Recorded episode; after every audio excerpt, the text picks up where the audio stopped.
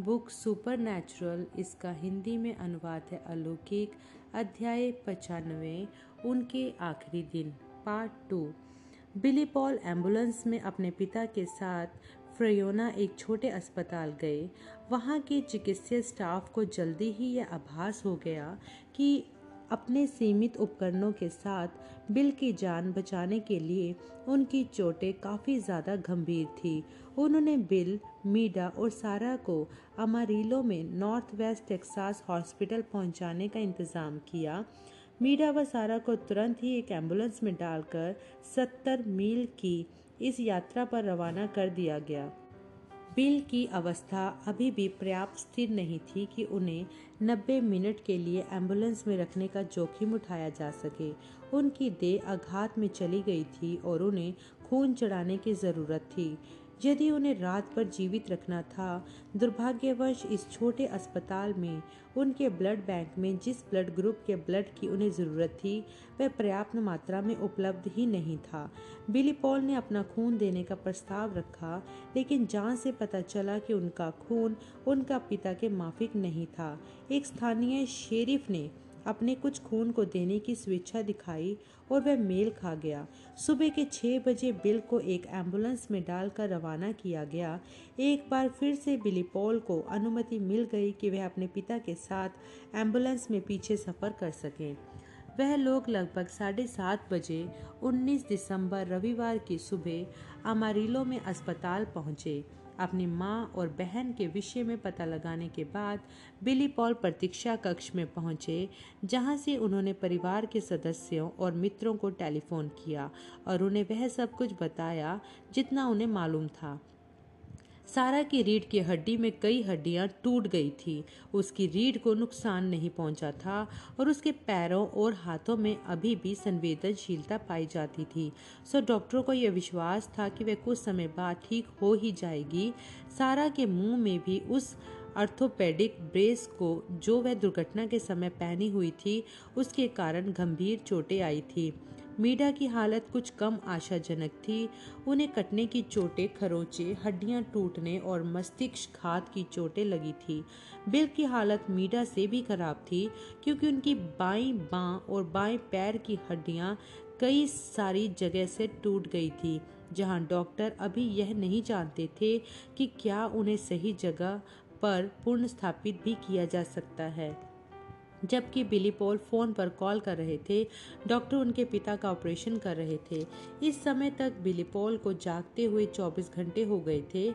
इस कटु अनुभव तनाव के कारण उन्हें थकान महसूस हो रही थी। आठ बजे पैरीग्रीन ने प्रतीक्षा कक्ष में कदम रखा और फिर बिली पॉल के द्वारा स्वयं अपने ऊपर ली गई टेलीफोन की ज़िम्मेदारी को लेने का प्रस्ताव दिया।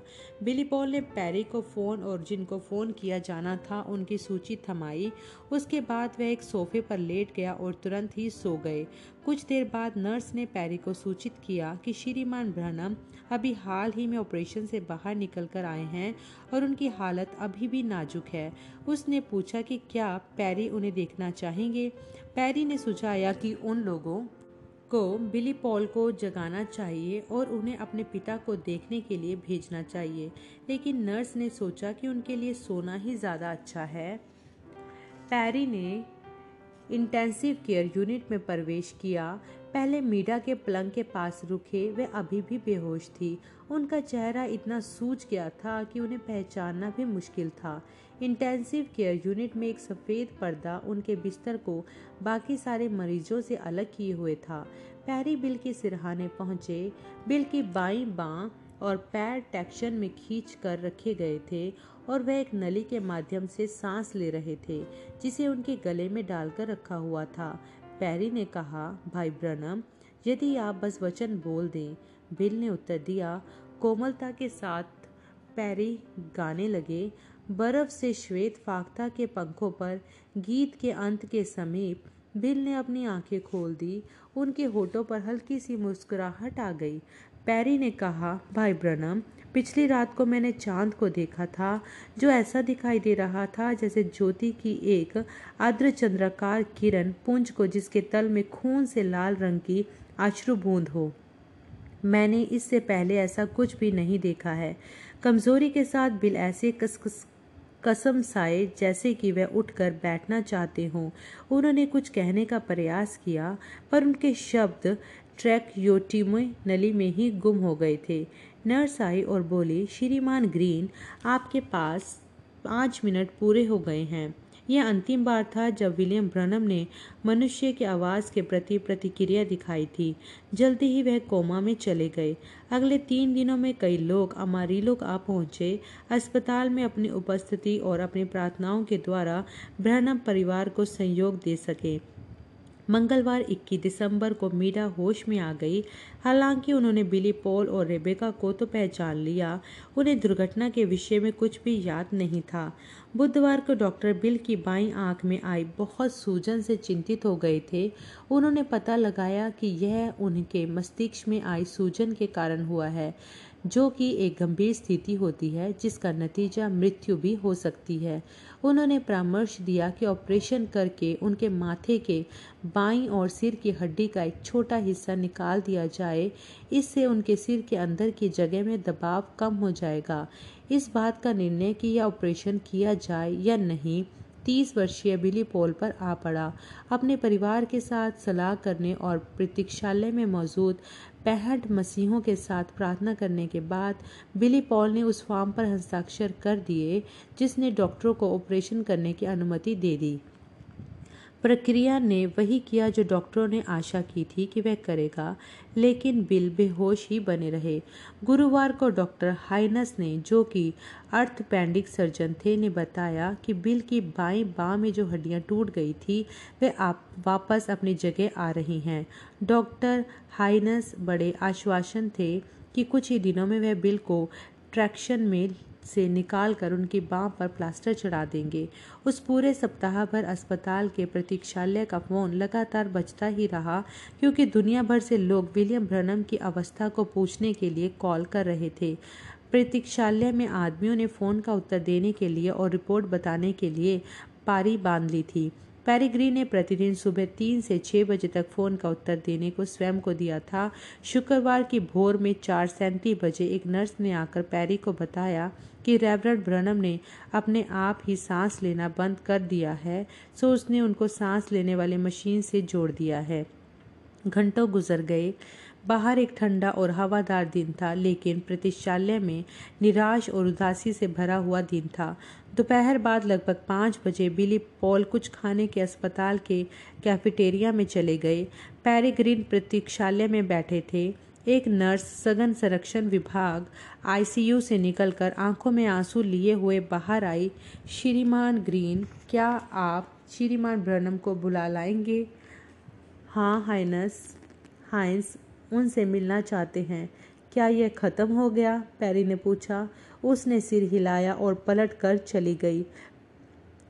पैरी को बिली पॉल कैफेटेरिया में मिले और उन्होंने उनको यह संदेश पहुँचा दिया। दोनों पुरुष एक साथ आईसीयू के प्रतीक्षालय पहुँचे, जहाँ पर एक नर्स ने उनसे नर्सों के स्टेशन के पड़ोस में परामर्श कक्ष में इंतज़ार करने को कहा। जल्दी ही डॉक्टर हाइंस अंदर आए और कहा श्रीमान ब्रैनम, मेरे पास आपको बताने के लिए एक दुग्ध समाचार है। आपके पिता आज रात दोपहर बाद पाँच बज के उनंजा मिनट पर गुजर गए। वह दिसंबर 24 1965 था। क्रिसमस की पूर्व संध्या, हालाँकि वह केवल छिपंजा वर्ष के ही थे। उन सभी के लिए जो उन्हें जानते थे, वे हमेशा के लिए थे। क्रिसमस के कुछ भी समय बाद मीडा और सारा ब्रनम को हवाई जहाज़ से जेफरसनविल लाया गया और उन्हें क्लार्क काउंटी मेमोरियल हॉस्पिटल में रखा गया। हालाँकि माँ और बेटी धीरे धीरे बेहतर होती जा रही थी, दोनों में से एक भी पर्याप्त अच्छी में नहीं थी कि अंत्येष्टि में शामिल हो पाती।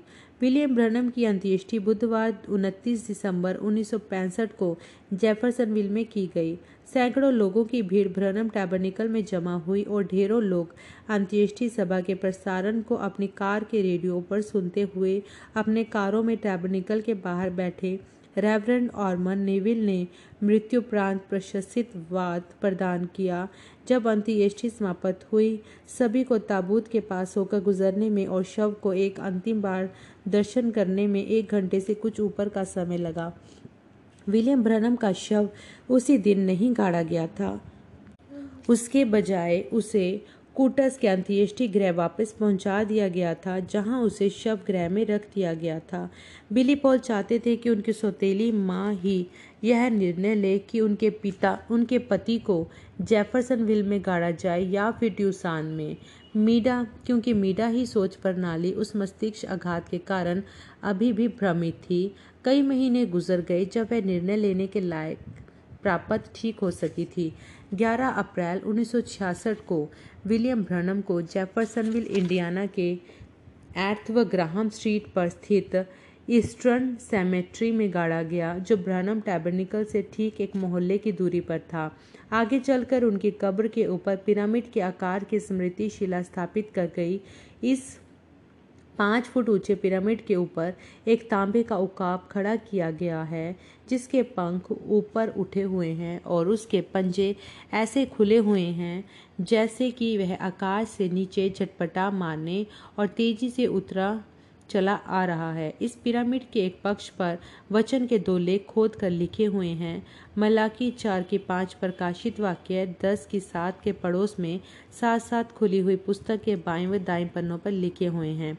देखो यहोवा के उस बड़े और भयानक दिन के आने से पहले मैं तुम्हारे पास एलिया नबी को भेजूँगा वरन सातवें दूत की आवाज़ के दिनों में जब वह तुरही फूकना शुरू करेगा खुदा का भेद उस सुसम, उस समाचार के अनुसार जो उसने अपने दास भविष्यताओं को दिया पूरा हो जाएगा Amen.